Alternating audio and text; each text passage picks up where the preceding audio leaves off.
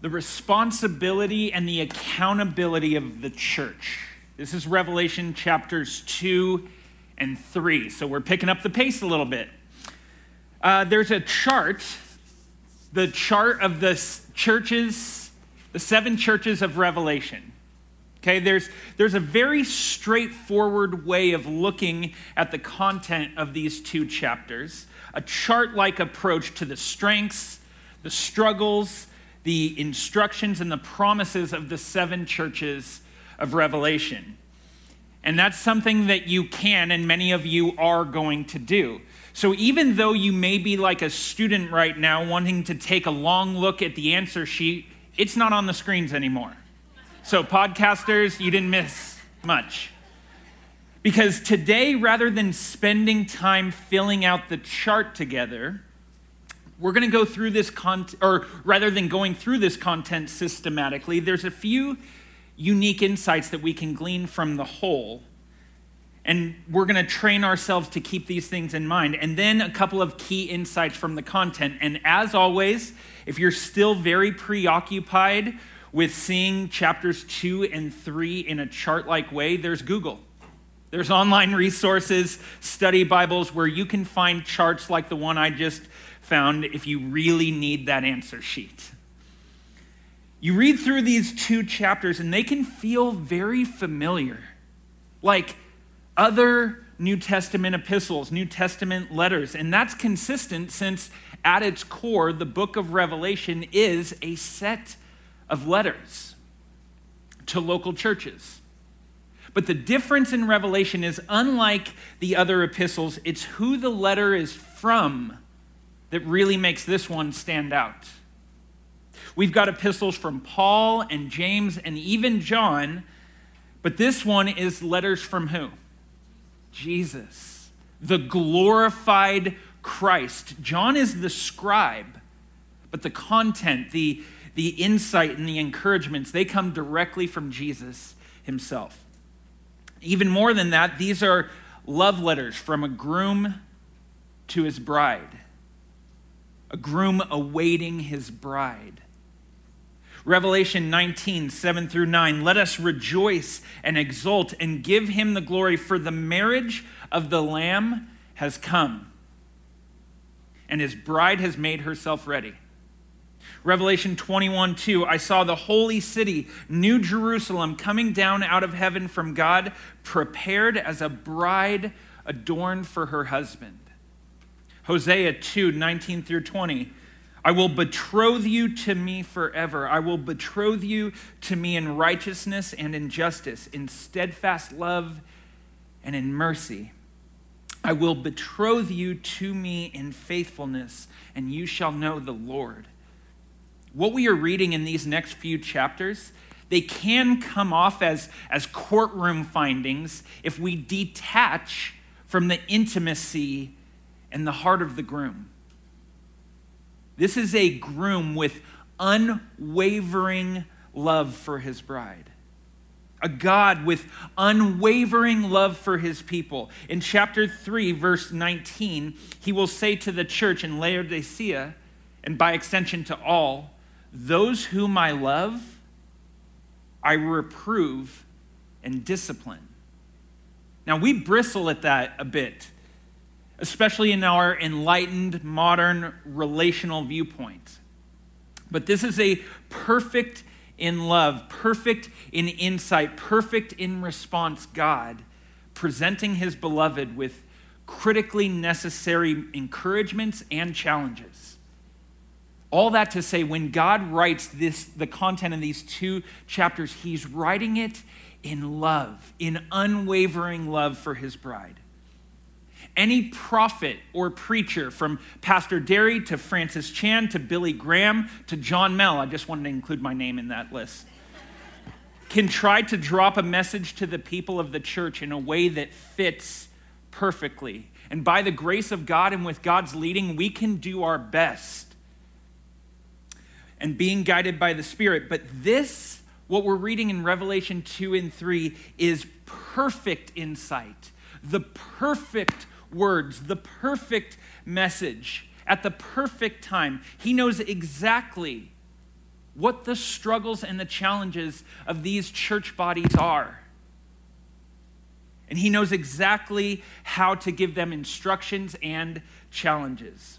And then beyond those real people with real challenges, these messages are also extending following the church, the church that is to follow, the church that is to come. Remembering that in Revelation, when we talk about the seven churches, it also represents the church people as a whole, you and me. So that's what we're reading here in these two chapters critical, precise, insightful words from the glorified Christ to his beloved church. And then, if you look at the first words of chapter 4, if you have your Bibles or, or you're opened up to a Bible app, look at the first words of chapter 4. We're not going to cover them today, that's next week. But you're going to see that the shift from the content of these two chapters, 2 and 3, to what starts in chapter 4 is enough to give you spiritual whiplash. Where the content of these chapters feel like epistles, the shift with chapter 4 launches us into what I call the meat of Revelation. It's abrupt. If we're not careful, it almost feels like they're different letters. Like John was doing a certain thing in chapter 1, 2, and 3, and then got distracted or overcome and, and did something else for the rest of the book. But when we read through the meat of the apocalyptic unveiling of spiritual realities that, that are superimposed over history based realities in chapter 4 and beyond, that is all still part of the critical message that God intends for his people. Revelation as a whole are the letters to the seven churches, not just chapters 2 and 3. It's all part of what he wants them to understand and see and change and use for encouragement, endurance, and worship. So, for this week, when we pick up Christ's words to each of these churches and their situations, how about we pause and reflect that there were seven churches to write to? I mean, look at how this message and this movement of Jesus has spread over just the course of one lifetime to significant multitudes of people spread across Western Asia, uh, modern day Turkey. Impressive. But it had to start to feel like, uh oh, it's getting away from us a little bit for John and the other leaders of the church. Because if you've read ahead or if you're familiar with the content of chapters two and three, you know there are some serious issues in the church, some serious things that they're facing. People that have lost their first love of Jesus and by extension of the people around them. We see that the people of the church are tolerating cults in their midst. They are tolerating blatant false teachings and idolatry and immorality, and maybe even worse of all, they're spiritually lethargic. They're spiritually apathetic. The riches of the world and the comforts of the world have made them spiritually impoverished and just lazy. Not good.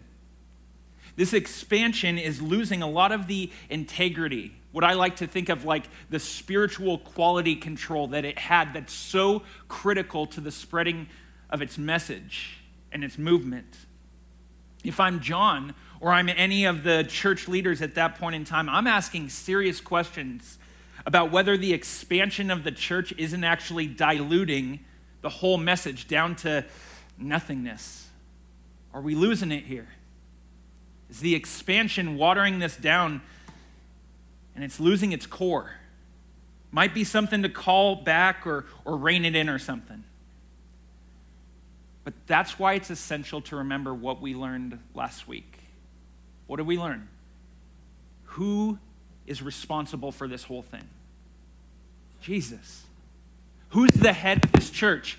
Jesus is the head of the church.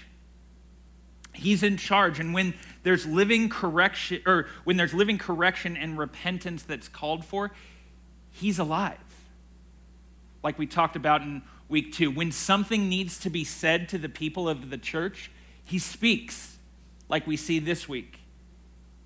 Jesus is the head of the church, he's in charge, and he will speak. And he does speak. This is his epistle. He does completely see everything that's going on, and rather than just washing his hands of the whole thing, he speaks. So, in a moment, pretty briefly, so that you will still have work to do in, in sorting through the exactness of the content for each of these churches, I'm going to look at an overview of the churches and, and where they had particular strengths and struggles, and then some further notes to draw out from that. But I'm also going to bookend this brief overview by sharing this encouragement or invitation for you to ponder. Where a person or a church or a season might resonate with any of these particular messages to these particular churches. When you feel like, hey, that could have been written to me, or man, I feel like our church or the church is in a season like that. Where you feel like you resonate with any of these particular messages, that's something for you to really go back and study. Focus on the message to that specific church. Use resources, use a study Bible or commentaries. Like I said, if you feel like, man, Jesus' description to that church sounds like it could have been written to me in my situation, then go deeper with that. What he says to Laodicea or what he says to Ephesus or Smyrna, follow that. I would really suggest that you, in that particular season, you grab commentaries, maybe like that book that I suggested uh, week one, Seeing Revelation Through Old Testament Eyes, and spend some extra time on those passages. Grab a journal. Reflect so that the love letter from the groom can be active and effective for you like he intends it to. Probably, by the way, avoid the temptation to always identify yourself and your message with Philadelphia. The reason is that's the one church he has nothing bad to say about. And if you're sitting there going, man, I feel like God's message to me is I'm doing everything right. If that's where you're at, it may be the case, but it's probably only really going to be proven or refined if you're going through extreme trials. That's when you'll know. That's when they knew.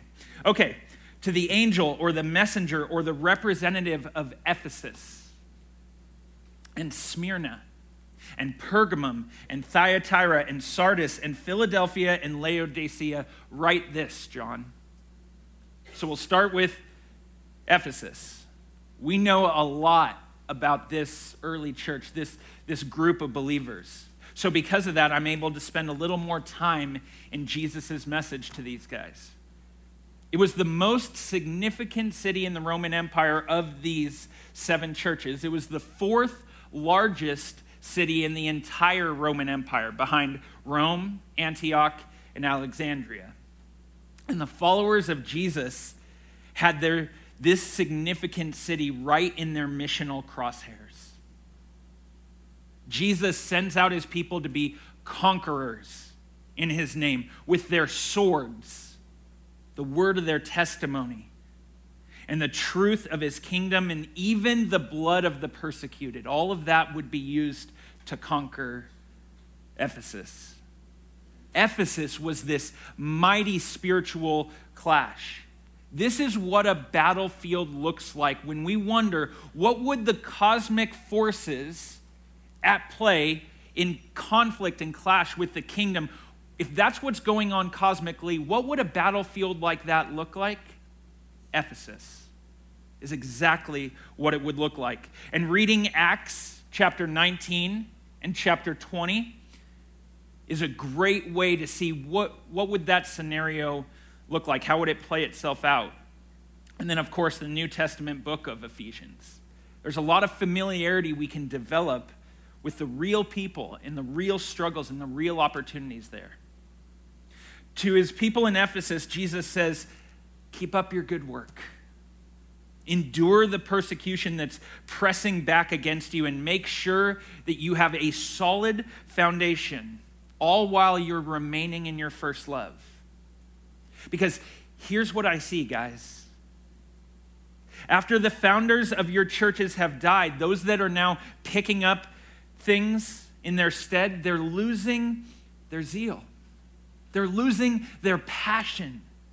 Maybe they're doing church things and even reaching the community around them, but, but Jesus actively sees their motives as corrupt. And how do I know that he's accurately seeing them? Well, it's the glorified Jesus. How he sees things is the definition of accuracy. To the one who conquers, I will grant to eat of the tree of life, which is in the paradise of God. What a reward. We're going to really look at that in week 10. And first off, you can't in this in these words to Ephesus, you can't miss the militaristic nature of language here in his message to them. Jesus is a conqueror. His kingdom is in a battle. His church then and now is engaged in a battle. And this would be blatantly obvious to the people of the church enduring persecution, like the Ephesian believers knew all too well. I said it week one, and it'll continue to be true for us throughout Revelation to the point that once we start getting tired of saying this, maybe we can at least recognize that we're remembering it. That Revelation was written in and to an environment of heavy persecution. They knew they were in a battle. To the one who conquers, I will grant to eat of the tree of life, which is in the paradise of God. If, if heavy persecution was the first key to remembering Revelation, do you remember what the second was? It draws heavily from the Old Testament. The tree of life, we learn about that back in the garden, back in Genesis the tree of life, which is in the paradise of God. That's Genesis, that's the Garden of Eden. There were two trees in that perfect expanse that we translate the garden the tree of life and the tree of the knowledge of good and evil. Eating from the tree of life represented eternal, unending life with God. And then, of course, eating from the tree of knowledge and good and evil, the realization of that, we know how Adam and Eve did with that one. But as a reward for the conquering church, those who were a part of his church 2,000 years ago in Ephesus, and for you and me today, anyone that has an ear, let him hear what Jesus is saying to the church. There is a reward that the glorified Christ grants us to regain access to that tree and its fruit and pleasure from that tree. Paradise, a restored heaven and a restored earth, a fresh heaven and a fresh earth, eating from the tree of life and thus living forever with God.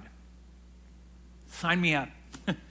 Let's be conquerors for that. Let's endure for that prize that is before us.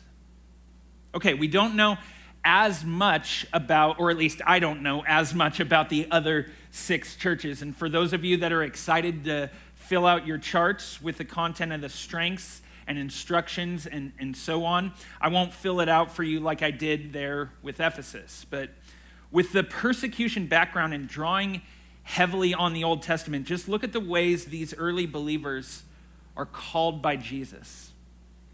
Smyrna believers, you're enduring poverty for the sake of your faith. How rich that makes you in the kingdom. Church in Pergamum, this message is coming to you from the one with a sword. Ephesians 6 17, Hebrews 4 12, and Revelation 1 16 set the basis that the sword is an offensive weapon of the kingdom, the word of God, the message wielded not by hands like the world fights, but by words, testimonies, truth and grace and love. And then he says it again twice to the church in Pergamum. The words of him who has the sharp two edged sword, and then also, I will come to you soon with war against them, those that do not repent. those that do not turn and heed my warnings with the sword of my mouth. We may not like tough love challenges from Jesus. Many people prefer the God that just leads us beside still waters. But when the people of the church are openly tolerating cults and permitting false teachings on theology, on the things that God has very clearly given us to understand and take seriously by His Word, then the church back in Pergamum and still today is lovingly and seriously and directly called by the glorified Christ turn around, repent, change your ways. Thyatira people, you're constantly improving. So make sure you too continue to endure and take serious the corrections that I'm giving you. Sardis believers, we got a problem. There's only a few of you that are even spiritually still alive.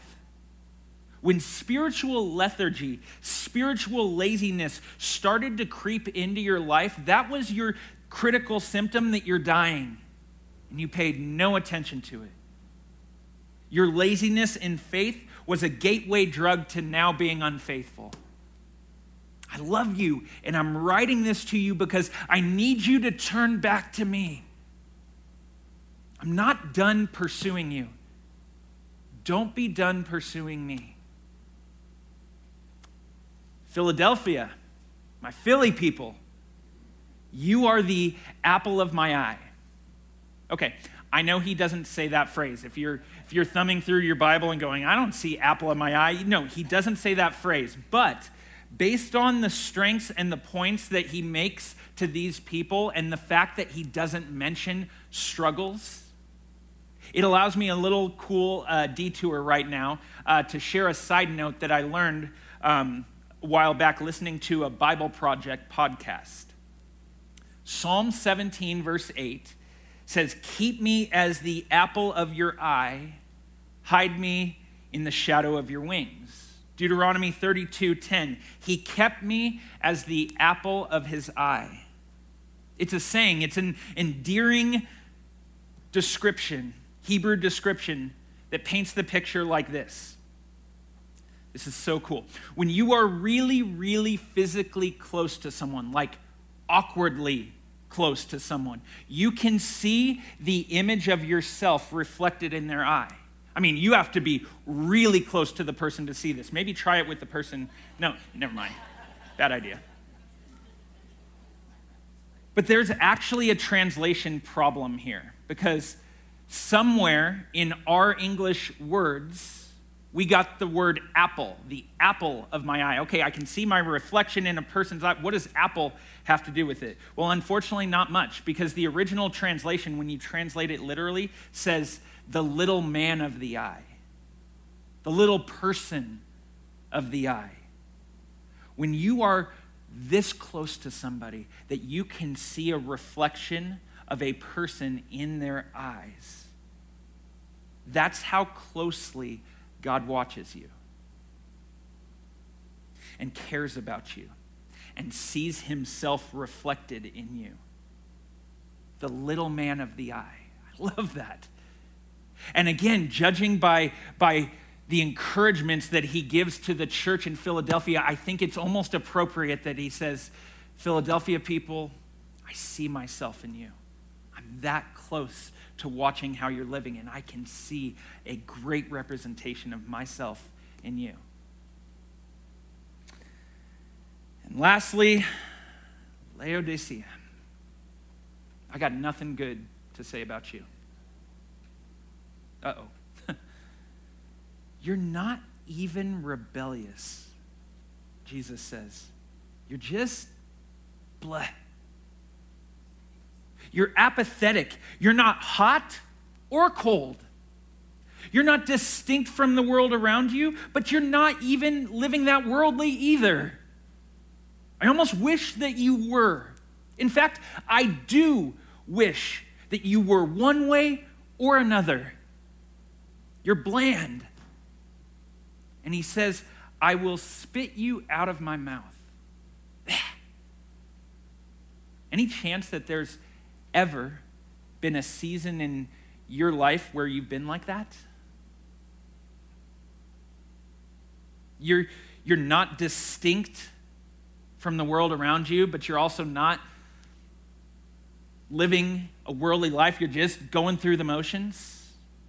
It's pretty harsh, but it's, it's necessary to hear the accurate, insightful, perfect words of the glorified Christ to his beloved people when they're living just spiritually apathetic, just bland, lukewarm. In fact, it can be pretty harsh but necessary to hear all of these insightful, perfect words of the glorified Christ to his people whenever we're resembling any of these seven churches, or maybe six, because it's not that harsh when we resemble Philadelphia. And so let me repeat when a person or a church or a season finds ourselves representing one of these seven churches, when we feel like God's words to those churches might as well be God's word to us in this season, pay attention to that. Lean in to that.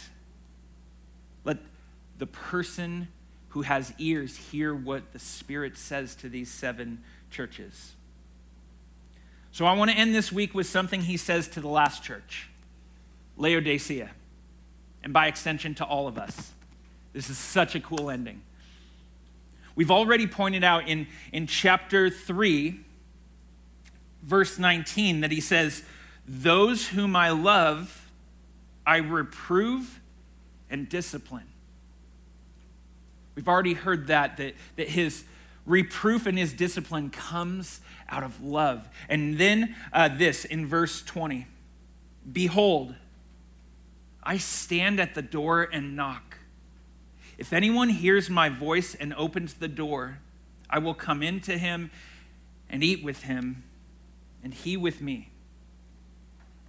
This is Jesus standing at the door, knocking. It echoes uh, what Jesus said in his earthly life from his most expansive sermon, the Sermon on the Mount. He said, Ask and it will be given to you, seek and you will find, knock and it will be open to you. For everyone who asks receives, and the one who seeks finds, and the one who knocks, it'll be open. When you come and seek me and you knock at my door, I will open to you, he says. But this in Revelation is, is the other way around. Here we see Jesus standing at the door and knocking. Jesus is at the doorway of your heart. Is he a guest to you? Someone that, that should be welcomed and, and treated with great hospitality, but they're a guest. They're not staying. He's welcome. I'll smile when I'm around him, but, but he's not at home here. I don't really know that much about him personally. He's just a guest. Jesus is at the door of your heart. Is he a guest? Jesus is at the door of your heart. Is he a door to door salesman? He's got something he clearly wants me to have. He's selling me something. He's trying to solicit something. These types of conversations are almost always awkward. Just get done with your spiel, Jesus, and let me go on with my day. I'm not really buying what you're selling. Jesus is at the doorway of your heart. Is he a salesman? Jesus is at the doorway of your heart. Is he a guest? Is he a salesman? Or is he master of the house? Delight springs from your face and your heart when you open the door and see that he's there. To say, come in, welcome, it, it hardly scratches the surface because this place is his anyway. He's the master of the house. An invitation is just a mere formality. This is his home. Jesus is knocking on the door of your heart. Is he a guest?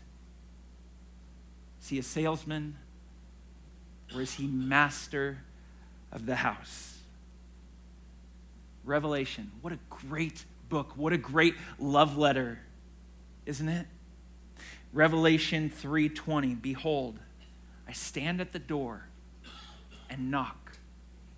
If anyone hears my voice and opens the door, I will come into him and eat with him and he with me. To the one who conquers, I will grant him to sit with me on my throne.